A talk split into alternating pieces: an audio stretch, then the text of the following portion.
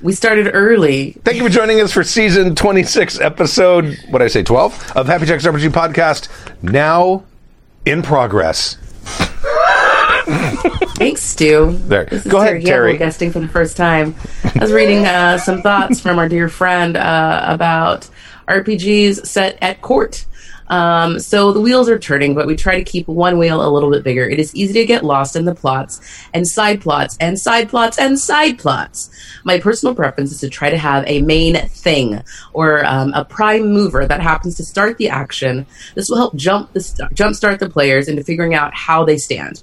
I like to have the prime mover as it helps me define who the NPCs and or factions are and how they react, support, oppose, be neutral, head for the hills, violence, intimidation, and on and on. Um, I love this idea. Actually, side note, I love this. The prime mover can be all kinds of things: succession, various crisis, negotiating treaties, declarations of war, and on. The function of the prime mover is to provide a direction, maybe a goal, and a way to insert tension for the players. If the prime mover doesn't do things, you will need to find those things either from the outside or from the players themselves that will make them maybe a little scared. Um, it is like adding extra tension, um, a mainspring for the story you're telling altogether. Um, enjoy subplots brought by player character and also NPC motivations. Explore them. It is also very satisfying to let them naturally conclude. Do not let the subplots overwhelm the prime mover. If you get lost in the subplots, some games turn into like the last season of that TV show Lost. Um, sooner or later, you just kind of forget what the whole thing was about and your attention is shot, which they definitely did on that show.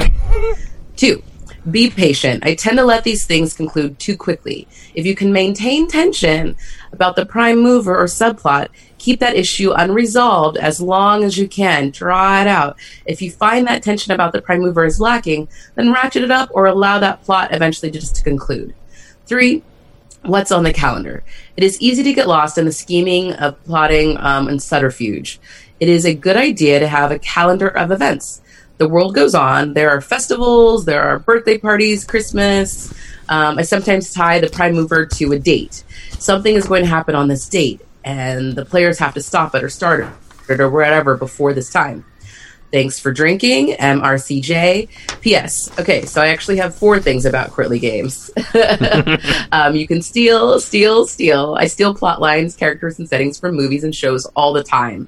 Here are a list of great um, um, things that I've stolen from, blatantly ripped off, and used in courtly game settings. These are great. I love this one, King Lear by William Shakespeare, and also ran the movie from 1985.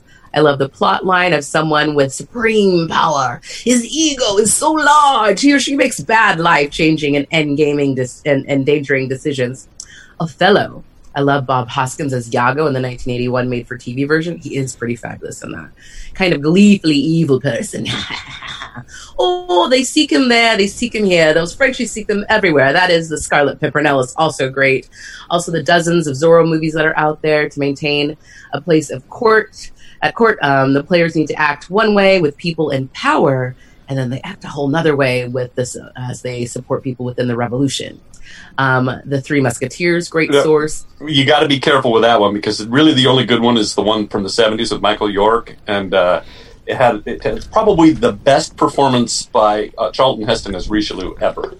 He's great. Uh, yes, agreed, agreed.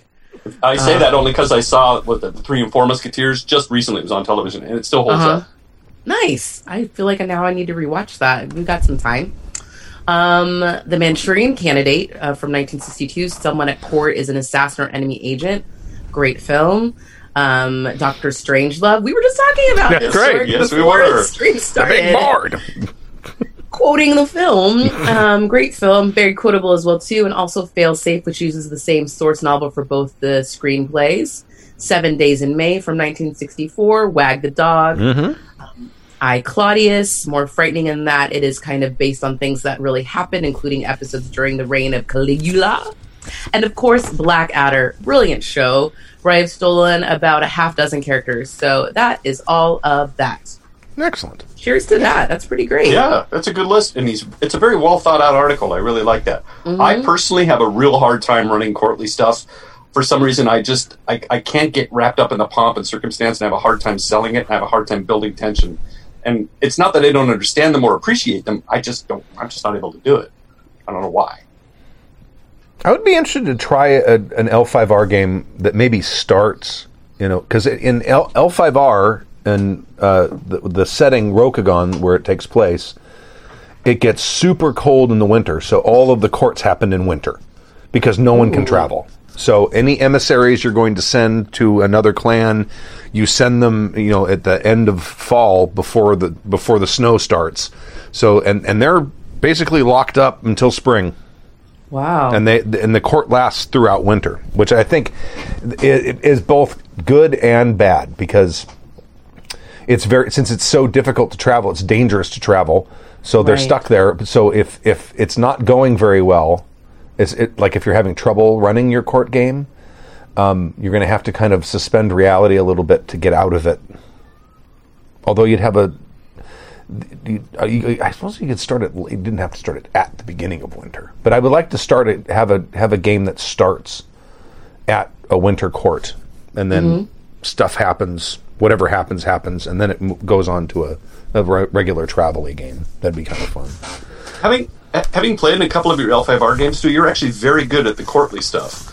It, I've always been amazed at how well you're able to cause some intrigue. You definitely have machinations going on behind the scenes, whether the players are part of it or not. Right. Because sometimes uh, some of the NPCs say things or allude to things that clearly you've thought out or have going on, and we may or may not even be involved in it. But it's it's fascinating to watch you do that because I'm like, how did he know to do that? How did it, it's you've obviously done your work, or, or maybe it's you know from working in the corporate world so long, you just know how that stuff works. I've never had a corporate job, and I can only see that that perhaps corporate world and and court stuff is very Oh, yeah. similar. Oh, sure, They- absolutely.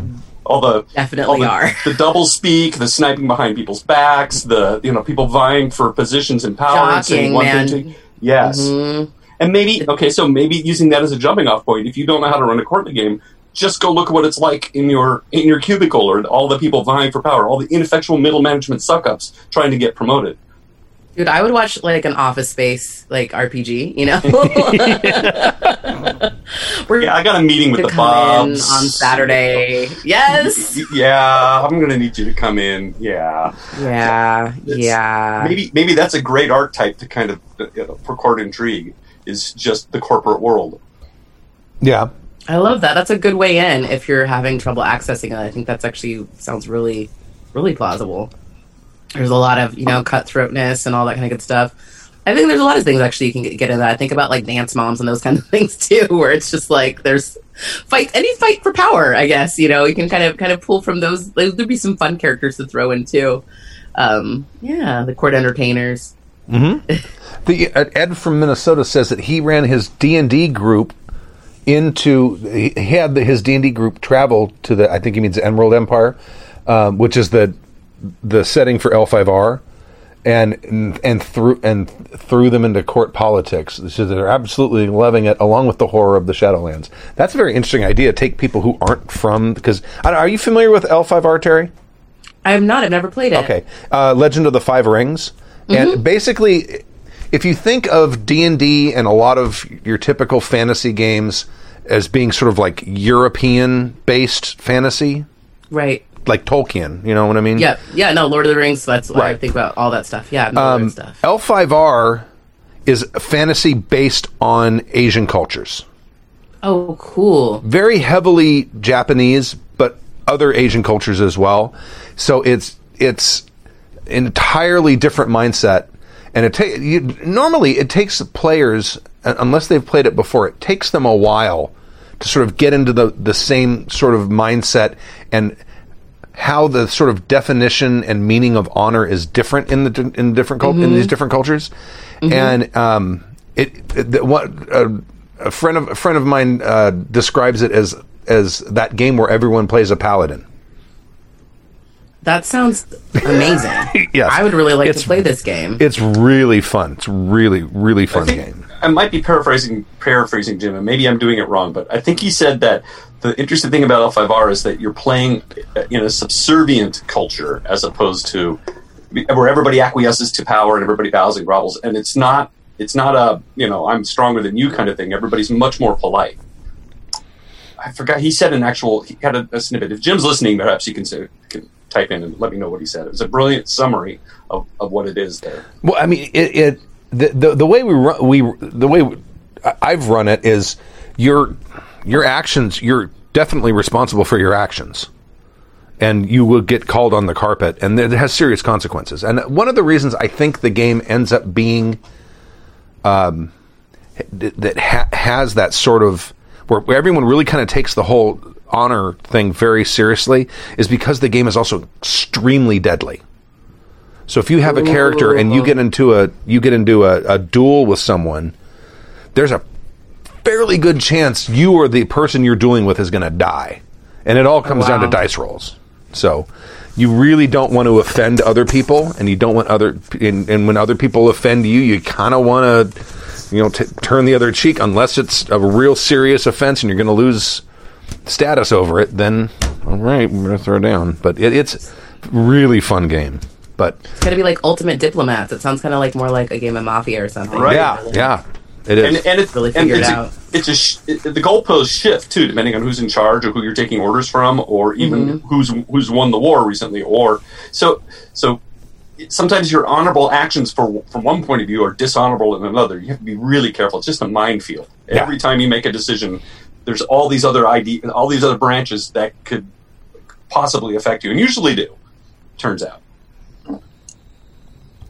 All right, I, I'm, uh, I'll go on to the second email. Thank you, MRCJ, for the email. In case you know, the, in the recorded version of the podcast, that doesn't happen. By the way, uh, this, I'm I'm Stu, and Terry's joining joining us as as well as Stork. Just because I'm saying that because I forgot to hit record at the very beginning of the show. So there's that. We're all happy to be here still. Yes. All right, I'll read the next one since it's a novel. Uh, new listener question from Sean in Silver Springs. By the way, if you email us and you're a brand new listener, note that you're a brand new listener because 99.87% of the time it will get read on the air. And it go- usually goes to the front of the line. Uh, th- this one is a little old because we've had a backlog. But always want to hear from new listeners. I used to live in Silver Spring. What's up, Maryland? That's awesome. Oh, is it really? Could could be Silver Spring, Colorado. You don't know. No, no, no. That's Silver Springs, I think. This is Silver Oh, you're right. Spring. I You're looked right. it up. plural. No S. Uh, hello, wonderful Happy Jacks crew. uh, from what I've heard, so many of the people that send in questions and comments are longtime listeners. I thought you might enjoy hearing from someone brand new to the Happy Jacks community, as in new this month. Excellent. Wow. Well, this is probably three months old. Um, I've been playing tabletop RPGs since the early '90s, starting with AD&D. I also I also use the research digital use and research digital tools and online communities, but I never really explored them in the context of RPGs for things like forums, uh, actual play videos, and podcasts until recently. I waited into the RPG podcast scene after strong recommendations from a GM's panel at the MagFest uh, con in Baltimore this January. But the groups and content I checked out never resonated with me. Fortunately, Google and Spotify's dark side magic figured out my curious explorations and led me to you. Oh, excellent. Oh, wow. It turns out going through the trouble of getting on Spotify might have been worth it. I guess yeah. they're- wins, wins, Either their the algorithms- win. Either their algorithm's really broken or it's really really good. One Right. of two. Well, he- Super good. Maybe Yeah. he's still listening. uh, so you can imagine my awesome sauce surprise when I took the Happy Jacks plunge and encountered the massive backlog of podcasts, epic Happy Jacks community, and overall online presence. In addition to your avid embrace of diversity in people, thoughts, and games, y'all are a breath of fresh gaming air. Now I'm a regular podcast listener. Excellent, thank you. And working backwards, joined the Facebook group and signed up on the forums as of today. Huzzah and drink. Huzzah! I'm out. Great, great, great, great. With that backstory, let's get to a couple questions. First question involves splicing game mechanics from different systems. One of my favorite things to do at cons is to explore new systems and settings without much commitment. I'm with you on that. It's Yeah, a great time to do it. Uh, at at the bigger ones like Gen Con, it's a veritable buffet. Uh, of course, there is a range of experiences from the wow, I'm never going back to that game to shut up and take my money for your game now. Yes. yes. and everything in between. Uh, of course, there are many GM and other human elements to the game that influence that experience, but I still get get the feel of most games this way. For better or worse, I don't have the time or local group interest to play all the great games I've picked up along the way. Uh, this led to some experimental tinkering where I spliced novel game mechanics from one game into another while trying to respect overall game balance and the original game's intent and quote unquote feel. To ensure we're on the same page, I consider this type of game splicing to be to go well beyond general house rules that only tweak the game's mechanics without actively integrating other games other games mechanics. We see variations of splicing in some big games like D&D's 5e inspiration having roots uh, from things like Savage Worlds Bennies or, or Fate's Fate Points, but here I'm looking at stuff that is not yet officially incorporated. For example, take the game Better Angels from Arc Dream Publishing, which I highly recommend if you haven't tried it yet. The overall concept of the game is that characters are regular people with superpowers given to them by a demon, and the characters become supervillains that do bad things at the behest of their demon. Characters don't really want demonic powers or to be supervillains. It's more of a self sacrifice so the demon doesn't give their powers to someone that is truly wicked and evil and cause the world harm. Excuse me.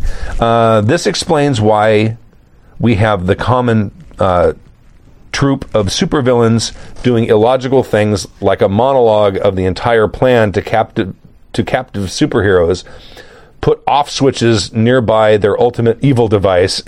oh, I see. And then usually get caught because they wanted to get caught because caught but satisfy their evil overlords. That's genius. That is. That Right? makes perfect sense. the uh, the novel element in Better Angels is that players play their supervillain human and they play the power granting demon for one of the other players. Interesting.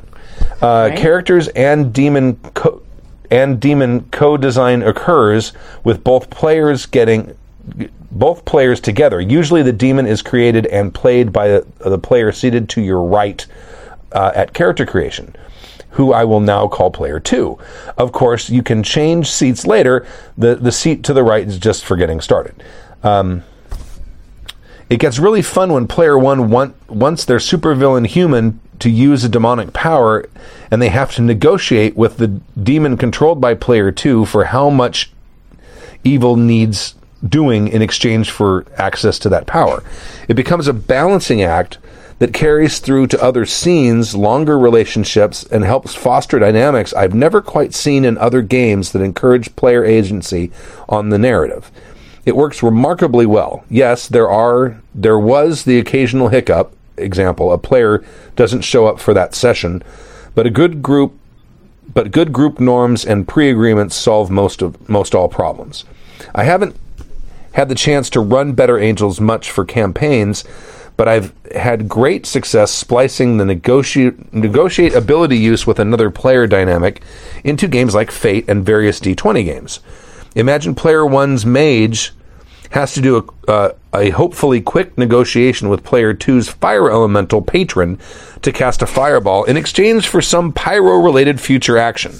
Player two portrays the deity for player one's cleric, giving divine power for the faithful for, for faithful service, or even have player two assume the role of a sentient piece of equipment that engages player one in some diva request before allowing its power to be unleashed. I imagine that any of us crazy enough to delve into crafting our own games have, at least in some part, cherry picked and synthesized our favorite game mechanics from a range of systems into our Franken game. Wow. Uh, so, yeah, yeah. so after the Franken game, long-winded yeah. setup, my first multi-part question is: What do you think about splicing mechanics across games? What, if any, games and their mechanics have you spliced? And to what effect did did it have in the game and with your players? Let's stop there. Has anyone ever done that? Because he's not talking about basic house ruling. Because I've tweaked right, stuff. Right. right. He's talking I- like supplanting a, a rules section from one game and putting it into another, which is more than house ruling. I I once ran a superhero game where everybody was a was a magic type person, but I had everybody with a different type of magic. Uh, one and one person was using all the spells from the D and D book and basically relied on those mechanics, whereas other ones were they could pick any power from the Champions book. And another one had a power po- pool, and he could do whatever he wanted, whatever he decided he wanted. But he, once he ran out of power, that's all he could do. So I, I was basically juggling three or four sort of different systems into one game. It wasn't really a champions game. It really wasn't a D&D game. It was kind of an amalgam of both. But I've, I've never really, and because each magic was different, they were using different dice, and they were all kind of okay with it. And I, I never, it never ran long enough for me to really see how well it worked. But I, you got to be really careful with this because you can start getting really unbalanced. Things stop making sense. It, it, I don't know. It seems like it's a real it's a real minefield. You have to be very careful how you how what you're what you're doing, and I think a lot of things have unintended um, consequences. Oh yeah, I think you're always gonna. There's always the possibility that you're gonna do something like that. It, that happens with house ruling too, and you're gonna realize, oh, well, that was must that was set up that way for a reason because uh, we've had that happen. in e- back when we did D and D Fourth Edition, we were desperately trying to make combat go faster. We came up with ways to do that, and then one of the players is like, I specifically built my character, and what you're doing now totally nerfs it. Yeah, So and and that, I mean, yeah, I, I don't think I've ever supplanted rules to that to this kind of extent. Because I mean, when we run games here now, especially since we started doing actual plays, we're trying, trying. I said to r- run the game's rules as written, kind of. We do our best. I mean, you got to do a little bit. I mean, it's. I feel like it's different if you're playing a home game versus a stream game for sure. Yeah. because you know it's it's a different production and and and building it for entertainment. I literally just GM'd my first game ever a couple weeks ago. Oh wow! Oh, congratulations. So it's, a, it's a week of first you. for you. I know this this this quarantine time has has given afforded me time to play more games and run things too, which is really cool. Um, I'm I'm I'm happy in my gaming world right now. I love it. Um, yeah, so I GM'd. It was like we did a um, a one shot for some people. We've been running D and D, but we did a PBTA that night, and it was it's kind of a homebrew, completely. You know, um, mostly just to for so we had a little bit of mechanics to get through a story basically in the night. Um, I think it depends on your intent for the game, is what I'm kind of getting to it. Um, you know, of of what your goal is with your group. I mean, if they're really just wanting to just you know have fun and and and um, build some story together, I feel like you can kind of make up stuff as you go along and, and push some stuff together. But if like I think what Stork was saying is if you're doing something that's going to be a longer campaign, um, I think it can get really hard to maintain a proper balance of like you know uh, maybe somebody builds something too strong or not strong enough, and Yeah. uh, it doesn't jive well with what you've already got you know going in the world and as you as you're moving forward. And if you don't have a proper way to you know level up properly with them, um, you might have to keep tweaking and keep tweaking. So it's like you've got a, an old car that you're trying to like put new parts in, and then maybe it doesn't need this old car doesn't need a computer in it yet. I don't know, uh, Right. And and it gets more difficult along the way. Yeah, I think the the. I mean, what what what he's describing about plugging into a game, I think you could plug that into almost any game without any consequences. I mean, you're you're you are in some ways kind of nerfing, or you're adding a hurdle for spellcasters if if it's that kind of a that kind of thing that you're using this negotiation for. Right. But um, I mean, I mean, can, can you uh, imagine if like, oh, I don't like the way this game does damage. I'm going to take the damage from this game over here. That kind of integration w- could be a mess. Well, I was going to ask you, Stu, because you actually are creating a game or have created a game, and you've been spending an enormous amount of time working out balance, damage types, damage stuff, and all of this stuff. No, I mean, I know. the point is, I the have takeaway is that amount. there's a lot of thought and work that goes into balancing a game. It's not just sort of Absolutely. come up, you know. So when you start messing with those things, you start pulling on that thread, other things go awry. Yes. Because I've been watching Stu struggle with it, and something will work for a little while, and then it doesn't, and he has to go back and rethink it, and it's a lot. It's a lot of work that that designers spend a lot of time working on, and I think to the, to your average layman, if you start pulling parts, pull, pulling the game apart and putting other things in, I think you're just going to end up with a mess. Yeah, I mean, the, well, with Moment of Truth right now, because I'm working on the second edition of it, I'm, I'm completely changing the the way damage works. It's not going to have hit points anymore. You're basically going to have you can take specific kinds of wounds, and depending on which wounds you take, you get negatives to stuff. But the the changing just that tweaked all kinds of spider webs all over the place. It's that so I now, interconnected. Oh, Yeah. And that's and exactly what I'm. just, yeah, That's, especially that's exactly what I'm that's getting at. Te- and especially something that's been tested because usually when you're doing a new game, I know like all game designers, like I've played like test games for people and stuff like that too, just to see how something works and try to figure it out with them. Right. And they go through so much, know. you know, and and and tweaking and testing. You're right to kind of figure out how it's all going to work, and they they're they're trying to get it, you know, to a place that makes sense for everybody.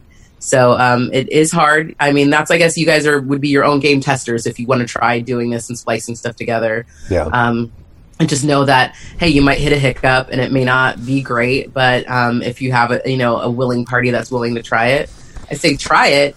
But then maybe rem- you know uh, you might be reminded why uh, game designers Sure. are doing what they do Yeah, and why you pay them and why you pay for your games. And I've been watching. I've- I've been watching Stu struggle with stuff, and like he said, you know, he tweaks one little thing and it throws everything off. And he's been going through probability charts, and he goes through Oh.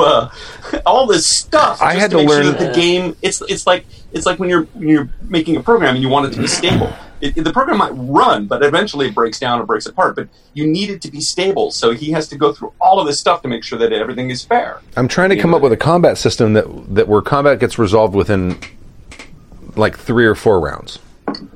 And I, I sat down and and had to extensively read a, a bunch of stuff about Excel to basically create a spreadsheet that would give me like 10 rounds of combat between two characters and then I can tweak the numbers. There's like a spots where I can go and change change numbers around to see what's going to work, and t- to try to figure out okay, at what point does one of these characters kill the other one? And and, and it's like no, it's still taking too long. it's so frustrating, and just just end up in the weeds. And it's like oh my god, I know so much about Excel that I never wanted to know, And the game still doesn't work. and I still can't figure out how to fix it. Right. All right. Sounds like statistics and the world's problems. That's the reason I not wrong. made it in Stats, journalism. All right, uh, my second. are hard. I'll go on to a second question here. Let's see. Uh, my second question pertains to game materials management.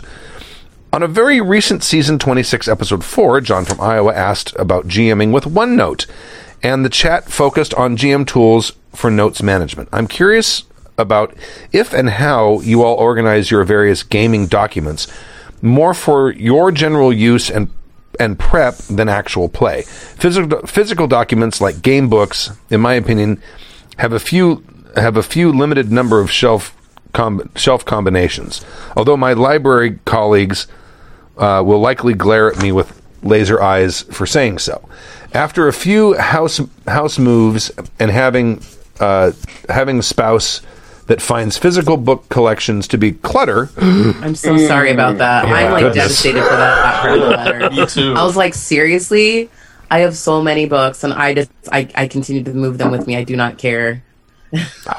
I love walking in and seeing a house full of books. I 'cause don't- I'll just Right? then- I feel like I'm in a library and I'll just go through and look at the, what they're reading. It's very cool, I just think it's sexy. So like, Yeah. you gotta have a bunch of books. right? I Just know keep what those bookshelves. Fight for them, man. Fight I- for it. I recognize every word in that sentence, but I don't understand the sentence now. anyway, uh, I've moved most of my RPG material to electronic format. Um, right now, most of my content is organized in traditional folder setup, organized uh, mostly by game system and setting variants. However, I find this traditional folder system to be very limiting when it comes to remembering where things are located, since uh, they could also be organized by game theme slash field, dice mechanic, material type, uh, such such as core book, adventure, adventure module, or general supplement.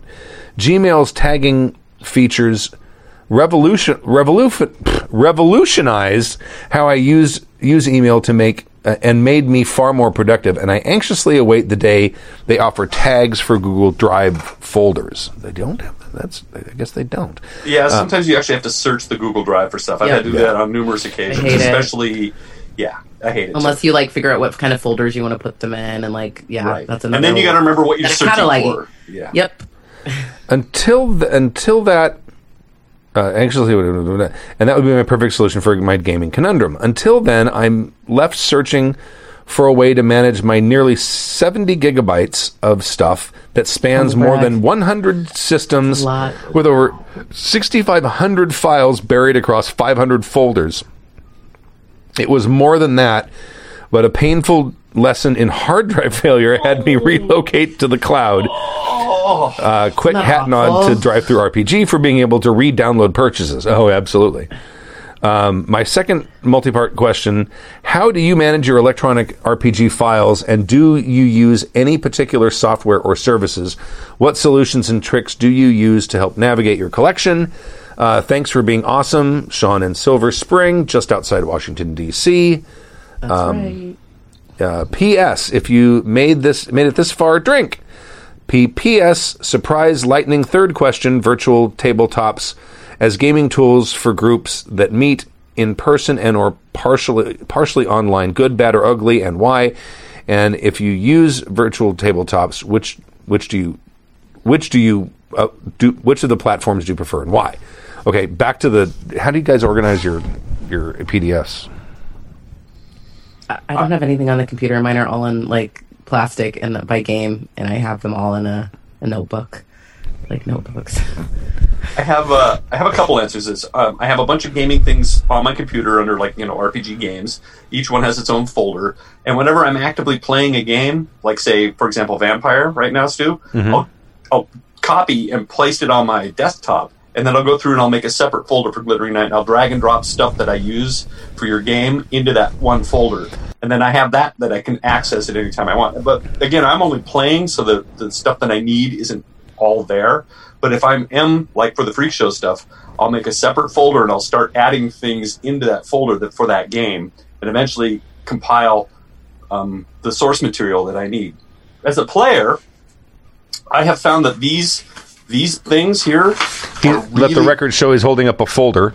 I'm holding up a folder. These things are really, really interesting because they you can not only not only do they have multiple sides, but they also you can fold up and down. Yeah, let me I describe it. To, that, that's it- it's basically Like legal, it's, yeah, a, it's lawyers. a it's a file folder that has like an extra page or two in the middle of it, and then it has those little uh, flippy tab things at the top. Where you have the two hole punch at the top, like super big Brads.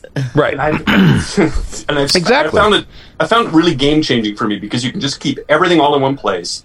You can have different sections for rules, a character portrait, uh, you know, cheat stuff, a whole section for notes. So instead of having random sheets that you're shuffling through, you keep it all together in one place, and then you just have one thing that you move with you from game to game, or from, you know, go home and come back. Uh, it it because in the past I would always just have loose sheets of stuff, or a spiral notebook, or even a peachy folder, and the folders just never really worked for me because again, you're pulling everything out of the folder and it's still loose sheets. Peachy folders. Wow. I will I have a folder, but I have a clipboard. So when I'm playing the game, I put everything on the clipboard. oh, there you go. so I have my, you know, my little plastics. You got to try these; they'll change your life. They're great. thing. I like my clipboard though too, because then I can write on it while I'm taking notes during the game. Because I'm one of those people who will write, so I can keep my notes for circling back whenever I get back to a campaign. Right. Stu Um, might Stu might remember Stu might remember this, or because he's left-handed as well. But uh, we left-handed people had a real hard time with spiral notebooks Yes. and normal notebooks because the big old thing is right there where your hand is. Yep. So I, eventually, it took me forever to figure out to do everything backwards to write. Well, that's you know, why it's not a notebook. That's why I, I pull stuff out of there. They're just each game gets its own little plastic. There. And I Oh, there you go. a clipboard. Mhm. Right or left-handed people could use a clipboard, right? Yes. No, because I curve around the top. No, see, that's I don't curve around the top. I Oh, refuse to you're do a that. curver. Yeah, I, I write I, I write left-handed as if I was writing right-handed, where my the position of my hand has stayed the same. I'm very stubborn about that, and I had all kinds of cuts and scratches on the side of my hand from the spiral stuff. Yeah, And remember, But I erasable wouldn't pens? change. erasable pens. Remember when that was a thing, and you would write. Oh, yeah. because because it didn't dry immediately. By the time you got to the end of your sentence, everything was blurred. yeah, it's You just have a to big long turn the smudge. clipboard upside down. Then is that the deal? For now, I- for I, I have I, my collection is not as big as this guy's collection, but I had um, I had a network a, a network attached storage device that basically is a very simple computer with a giant hard drive, and it um, came with software, and it would automatically back up selected folders like at one o'clock in the morning or something. So it constantly kept that. And what I would end up, what I ended up doing is I ended up only keeping because I use Dropbox for most of the stuff, and I, I have a paid Dropbox subscription, but I think it gives you ten gigs. I think I don't remember how much it gives you, or maybe it gives you more than that. Might give I you have a like two terabyte. terabytes on. It might on it might be a terabyte now or two. Yeah. But um, and I think mine's about sixty percent full. But I put a lot of stuff in there. Um, Wow. But but I have uh, my RPG books. I I do it by publisher. So if it's and I kind of group them together. So if it's White Wolf and Onyx Path because they both do vampire, those will all be in the same folder, and then there'll be subfolders underneath those. And I usually will have old version, most recent version, and then when the new version comes out, I'll move the the most recent version into the old folder and replace it with the newest one. That's what I did with the vampire. So I've got uh, I've got the World of Darkness version of Vampire, um, the 20th anniversary edition of Vampire, and then the one that's that's in in the most recent folder is now the fifth edition, Vampire Five. So um, that's how I organize those. But I keep most uh, the only stuff I really keep there is stuff that I intend to run within the next three or four years. The rest of the stuff is on that network attached storage device, and I don't even go there. Probably never will. but there's a bunch of. Are you just ho- you're just hoarding games in this big drive somewhere? I, I am. I I, Yeah. I, I am.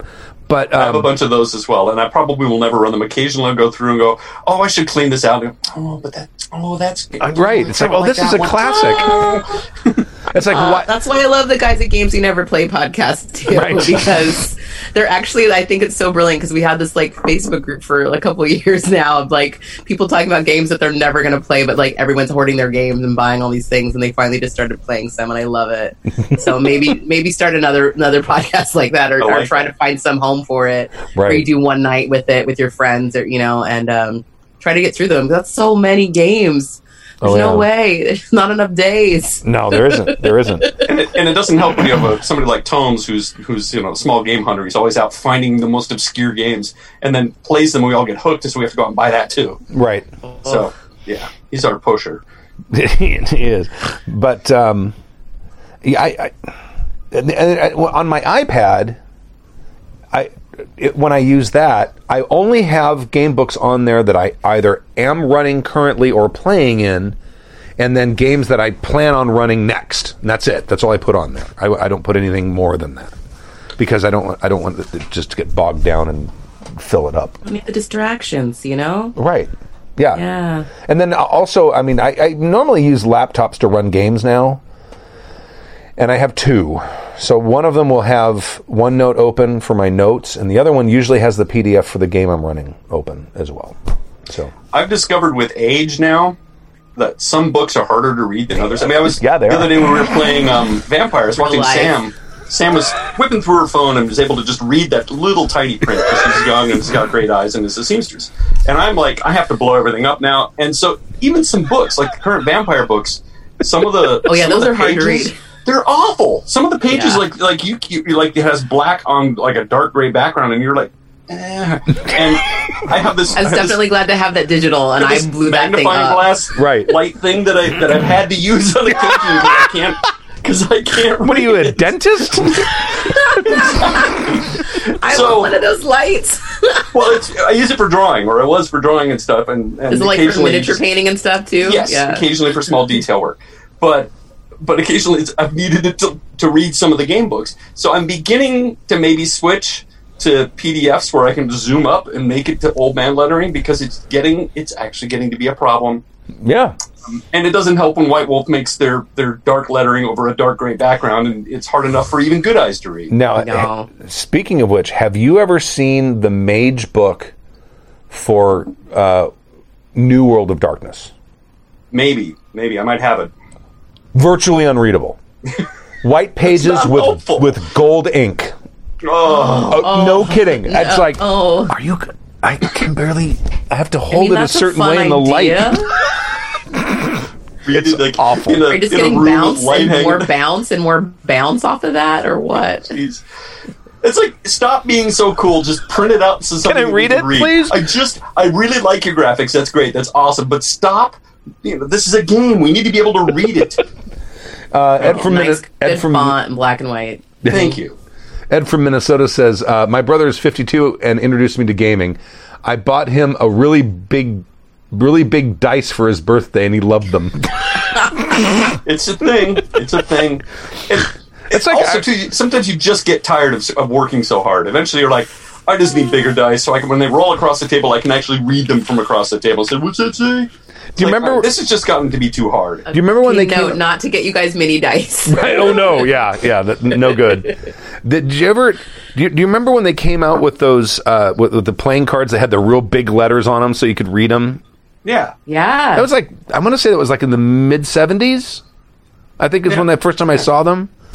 And I made fun of my parents when they started using them. And now I'm not making fun of that anymore. I love a big print.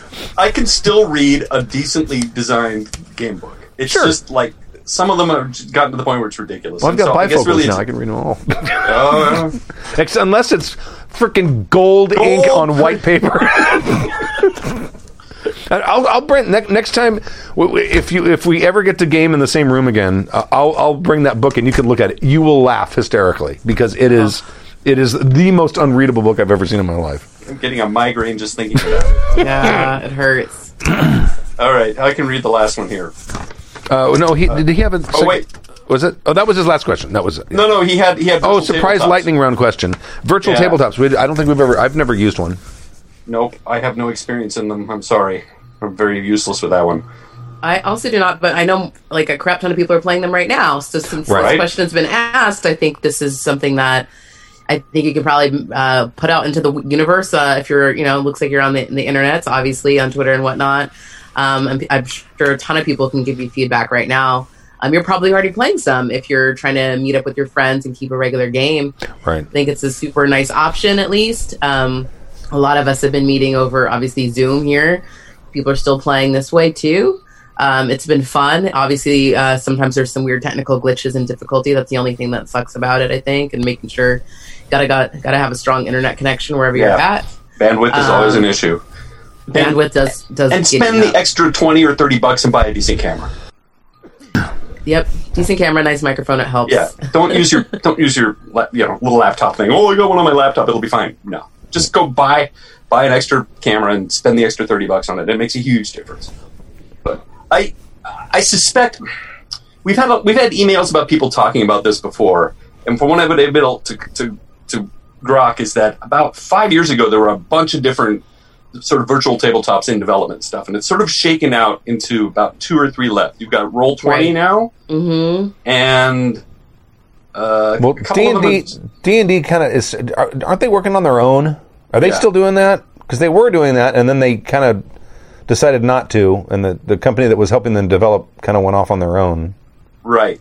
And, and, and I don't know then again, that's kind that. of part of the problem too. Is that getting getting the tools in to, to play Oh, specific fantasy games? fantasy grounds. yeah, Yeah. that's the one I was thinking of. Yeah. So it's sort of shaken out, and so there's pros and cons to both of them, but they've been, all have been very. A lot of people are using them more and more, and so back five years, five six years ago when they were starting, they were all kind of new and kind of wonky, and they're getting much more streamlined and much more intuitive and much better.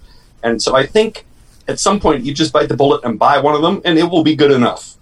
You Yeah. know. And I think they're going to be good through this. They're just going to get better as this time is happening right now too, where so many people are using them. I think that's this is going to be a great time for them to continue to develop, and I'm sure some new stuff's going to come out of this as well, which I'm excited about. And I just like that there's an opportunity for more accessibility for your friends that move away that you want to continue a game. Um, it's a great option, um, you know, for this. Yeah, just for continuing connection. I think it's great. more and more people are just doing it because after a you know a busy day or a busy weekend, it's easier than you know even L.A. If you live in Long Beach and we live in Pasadena, that's a two and a half hour drive, Right. or four if it's if it's in the middle of the week. You know that's a big that's a big commitment. You know, Traffic's sometimes bad in easier to DC just- too, so he knows. Oh yeah, famously bad. yeah. Now, the chat room says that there's like Zoom has a whiteboard function. What? I'm not going to look for it now because then everyone would see Nah. me screwing around on the on the stream doing that. But huh, that's interesting. I'm going to look into that. Um, also, uh, James in the in the chat room said that uh, WotC is not doing virtual tabletop anymore. They stopped because I, I remember. Do you remember the big ass, Microsoft's big ass table? Mm-hmm. That were I think that did, wasn't that out like around the time we first started doing this the show. Mm-hmm. I think because it was four, it was like kind of in the heyday of fourth edition D and I think. And I remember they had that. Did do you remember that, Terry? It was No. this, this giant. It was basically Apple came out with an iPad, and so Microsoft came out with a table-sized iPad. Oh, yeah. Do you remember that thing? Yeah. It was. It was like It's like, like, a coffee um, table. like a smart, kind of like a smart board, though. I feel like a precursor to that, right? Yeah, like, yeah. like smart whiteboards. and you could uh, you, they put RFID chips or something in like the minis, and you'd move your minis around, and they someone had written some kind of program for it that would keep track of the hit points of your characters and let you know when. D- Just all, it was crazy. We were all really excited about it. We thought it would be like the next big thing. It's a, A really cool revolution idea. that didn't, Yeah. like Right. Google Glass. Right? Exactly. Yeah. Ex- yeah. It, it, it was a ten thousand dollar table Yeah. that no now they're doing so much with mapping and stuff that you could probably just do it on a normal tabletop now, and it would just upload virtually, and you can just get it. And it's, I'm sure there's so many cool things out there that if you really wanted to adapt it to gaming, wouldn't take much. But I don't have that t- kind of time or money Right. or know how. I can barely read a, a rule book these days because my eyes are so bad. Clearly. All right. All right. Thank I you. murdered a character from Verk. Uh, th- thank you, Sean, and Yes. welcome to the show. And we're glad you were Yeah. enjoying it. And email us again.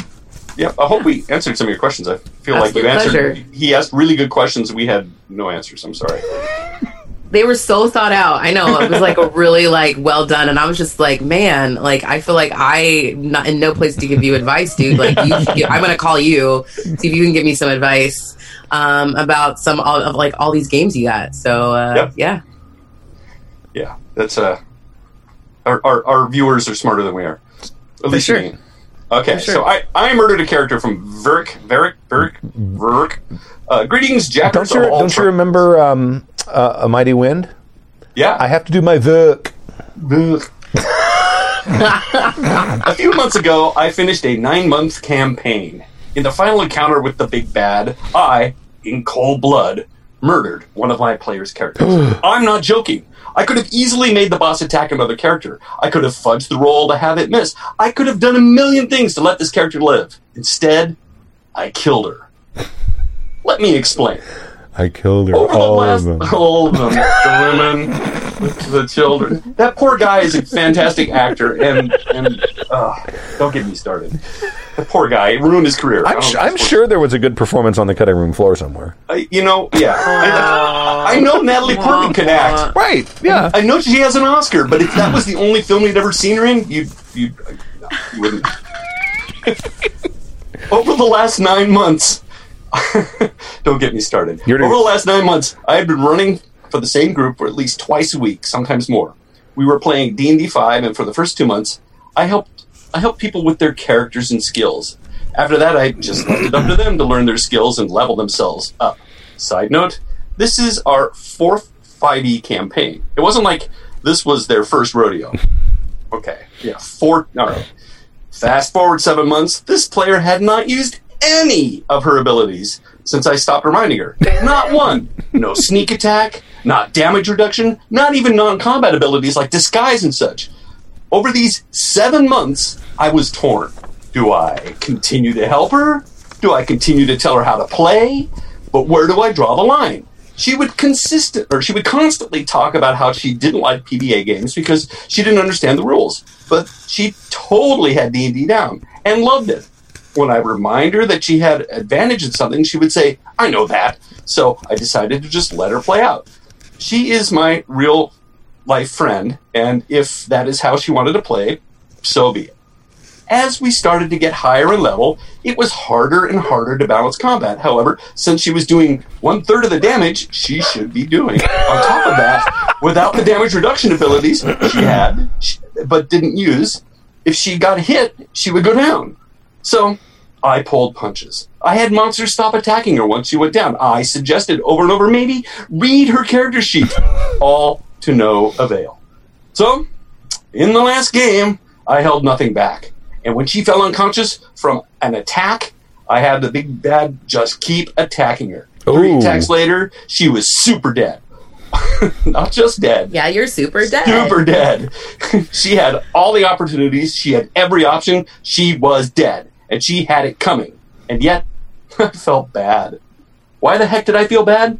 Logically, I feel like expecting a player to understand the abilities of their class is completely within reason, but maybe not. As GMs, is it our responsibility to explain how to play their characters and that they picked? I don't know. Am I the real jackass here? As a side note, she took it very well. Said it was the most fun she ever had.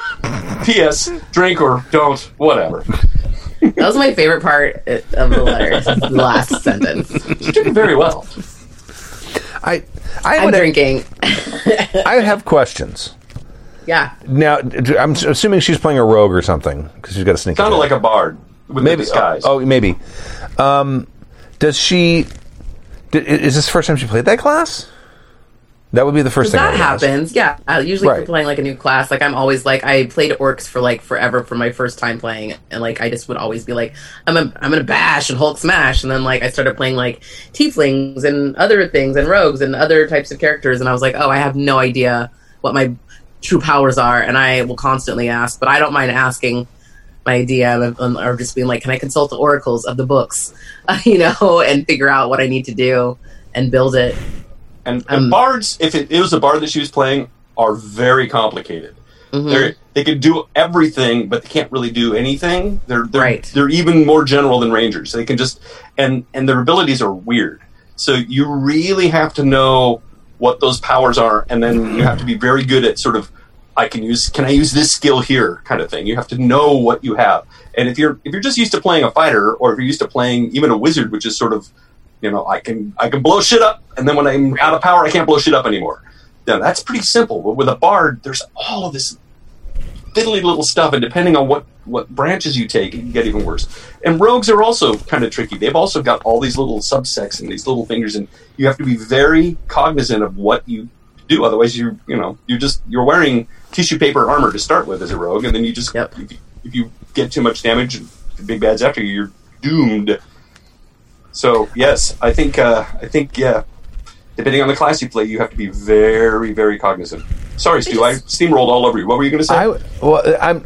I'm, everyone's saying, but it's seven months. It's been seven months. And the, the, the, on, in the chat room, they're like, Mm-hmm. seven You months. guys are hilarious. I don't think it matters. I think sometimes you just don't want to do the homework. I'm often that player. I'll admit it. There's a lot feel of this players was like that. I feel like this was written about me. I was like, I feel attacked. You're feeling I'm attacked. listening to this, you know, like, um, like Abria knows, like she's DM'd me a bunch for D and D now, and like I'm always like, oh, I don't, I sorry, how many dice am I supposed to roll again? Oh, I have a bonus. Oh, I have three attacks now because we're at level like 11 now, and I was like, I usually never, my home games usually end at like four, you know, like Right. or something happens where we don't get this high up. So like there's a bunch of stuff that I don't know about the character.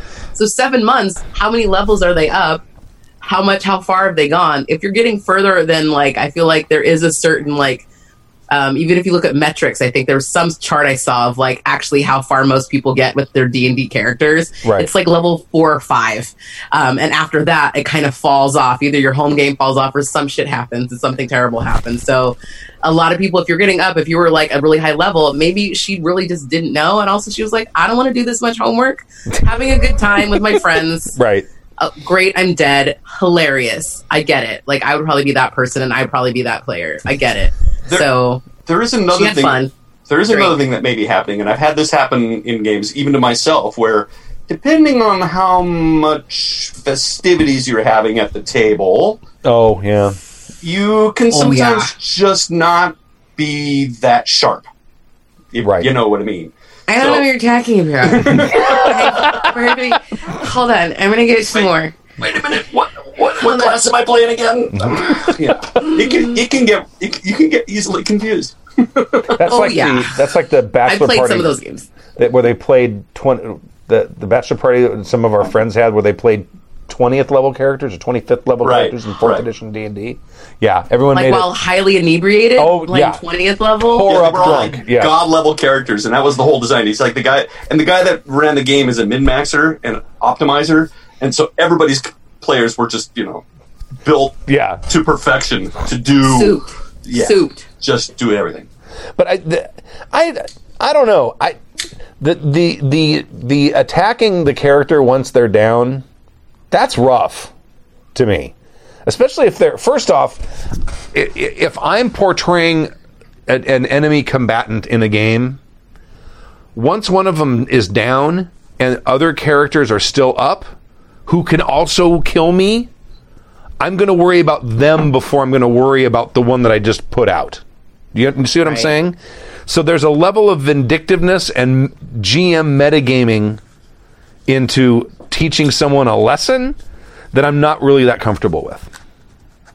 That that to me is it's it, it seems vindictive. I'm not saying that you were being vindictive, but it seems vindictive to me. And don't be passive aggressive. Like I've had a DM be like, "Dude, do you know your things?" And like just really ask them instead of like instead of saying check your character sheet. You'd be like, seriously, like you could have done so much more damage. Why aren't you? Or do you not realize that you could do more? Because I didn't see that in in the letter either. So I would just maybe like be honest with your friend, Right. Especially if you're like really good friends. Like that's an opportunity to be like, hey, we're real life friends. I would love to help you. Can we talk about this? I think you could be Yeah. even more effective with your game. Let's do that for the next round. It'll be awesome. And having played non-optimized characters before, because I like to, especially lower levels, I like to grow into a character so that it, they can become more powerful and later on, whatever. I mm-hmm. just sort of like that arc, especially with 4E, because otherwise there's nothing to do. You know, your characters you optimize all the time. But 4E is also built around everybody having optimized characters, because if somebody isn't very efficient or very good, it can make the whole party suffer. So I can see sometimes if you're if you don't know your character, the other players are going to get pissed at you. Oh, sure, yeah, Not, not you know, not the occasional mistake, but consistently. yeah, like they did to you. Yeah, but the, now the thing, the, the chat room was saying, no, but she said it was she was having a good time. Yeah, she said she was having a good time. That's that's fine. But the guy who Verk, the guy who wrote in, says he did it. She had it coming, and he felt bad afterwards. That's your conscience talking to you. Yeah. that means you probably should have checked in with her. That's you know what I mean. Right. Like that's what it sounds like. Because if you feel bad about it, that means like you pushed something that you felt like guilty about. Yeah, So and I- instead of pushing, next time be like, hey, instead of like check your character sheet, like I said, actually have a conversation maybe about it. Well, he did say here. I'm rereading in places. He goes, uh, he would point something out. Just he goes, "I know that." So he decided to just let it play out. Right. And the honesty is like, hey, I feel like maybe you, you know, felt like I was maybe pushing you, and I don't want to feel like I'm pushing your character, but questions. And maybe some more questions. I don't know. It- it's I like it's a- honesty. Yeah, but it's a tricky thing too. At some point, I think he made the right decision, which is he stopped holding their hands, all of them unilaterally, Right. and just said, "You guys are on your own." Oh, I'm down with that. That's fine. I'm talking about. Sort of tough I'm love. talking about the the going and it's like, okay, g- g- kill this character. I want to make sure this character's dead. Yeah. That, that just it, it, t- just mm, it just rubs me the wrong way. I, I again, it could be circumstantial depending on what she and did. and it's metagaming. And- On the GM's point of view, it is metagaming. It- Yeah. I, I mean, we don't have all of the details, but assuming that the other characters were still up and a threat, going in and like, I'm going to keep in three turns stabbing this character to make Yeah, sure that they're did. dead, dead. You're right. It did say three turns. Right, three attacks. Three attacks later. Right. She, she was super dead. Yeah. So I mean, that that you know, I don't know. But it sounds like there's no hard feelings. No, and that's But- fine. Yeah. Sounds like And- you guys are still friends, and that's good too. Mm-hmm. Like, honestly, it's about having a good time, like, at the end of the day. Yeah. So she had a good time, and she doesn't want to, maybe, like I said, she's the kid who doesn't want to do the homework, then good for her. She still had a good time. Yeah. Then she should Yeah. really be playing PBTA. She really should. That's what it sounds like. Yeah. She doesn't understand it, but she's already been playing it. right. Because I mean, your homework with PBTA is is reading what a couple pages of whatever your playbook is. yeah. And then you whatever you want to do, you can do. Is And you're it's like, staring you at it the whole game anyway. Yeah, So yeah, you are. Yep. all right, I'm gonna go ahead and call this. Uh, where's my Where's my song? Yeah. Thank you for joining us for season 26, episode 12 of Happy Jack's RPG podcast. My name is Stu. I'm Terry. I'm Stork. and we'll Stork. and we'll Hi. see you next Friday. And I think I'm running Vampire on Sunday. Sunday, Sunday at four, What time? 4 p.m. 4 p.m. Pacific Daylight Time. So join us then. And until then, I'll leave you with a song. And uh, everyone, stay safe. Bye haunted games or dungeons and dragons. Hero Savage one.